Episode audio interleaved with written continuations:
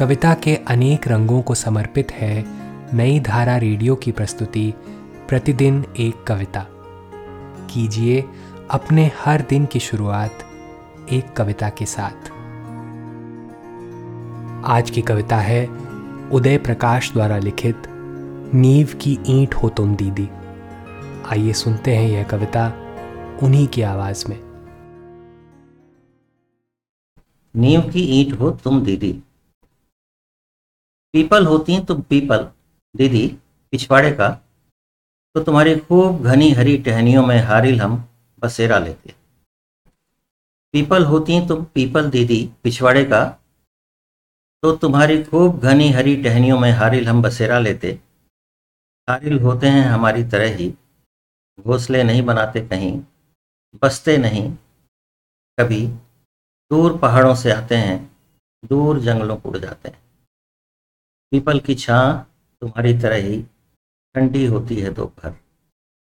ढिबरी थी दीदी तुम हमारे बचपन की। अचार का तलछट तेल अपनी कपास की बाती में सोख कर जलती रही।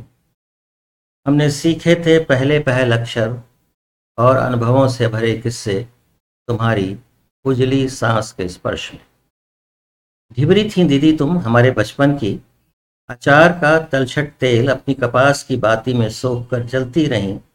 हमने सीखे थे पहले पहले अक्षर, और अनुभवों से भरे किस्से तुम्हारी उजली सांस के स्पर्श में। जलती रही तुम, तुम्हारा धुआँ सोखती रही, घर की गूँगी दीवारें छप्पर के तिनके तिनके धुंधले होते गए, और तुम्हारी थोड़ी सी कठिन रोशनी में हम धीरे धीरे बड़े होते रहे। नदी होती दीदी तो हम मछलियाँ होकर किसी चमकदार लहर की उछाह में छुपते कभी कभी बूंदें लेते, सीपी बन तुम्हारे किनारों पर चमकते।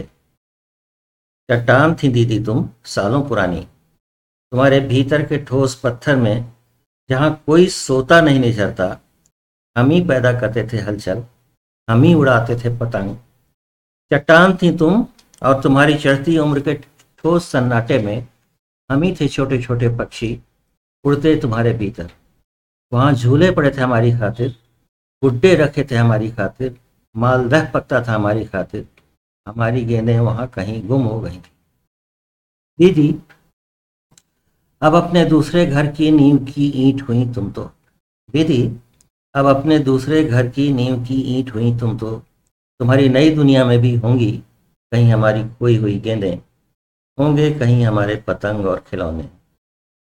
अब तो ढिबरी हुई तुम नए आँगन की कोई और बचपन चिंता होगा पहले पहल अक्षर, सुनता होगा किससे, और यूँ दुनिया को धीरे धीरे समझता होगा।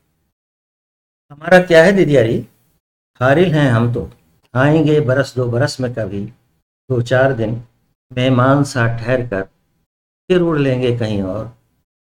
घोंसले नहीं बनाए हमने, बसे नहीं आज तक। कठिन है हमारा जीवन भी, तुम्हारी तरह ही। आज की कविता को आप पॉडकास्ट के शो नोट्स में पढ़ सकते हैं। आप जहाँ भी प्रतिदिन एक कविता सुन रहे हैं, वहाँ अपने कमेंट शेयर करना ना भूलें। अगर आप चाहते हैं कि नई धारा रेडियो की यह प्रस्तुति हर सुबह आपके व्हाट्सएप पर आ जाए तो हमें इस नंबर पर मैसेज भेजें। Seven four two eight seven seven five three seven six कल एक और कविता के साथ फिर मिलेंगे।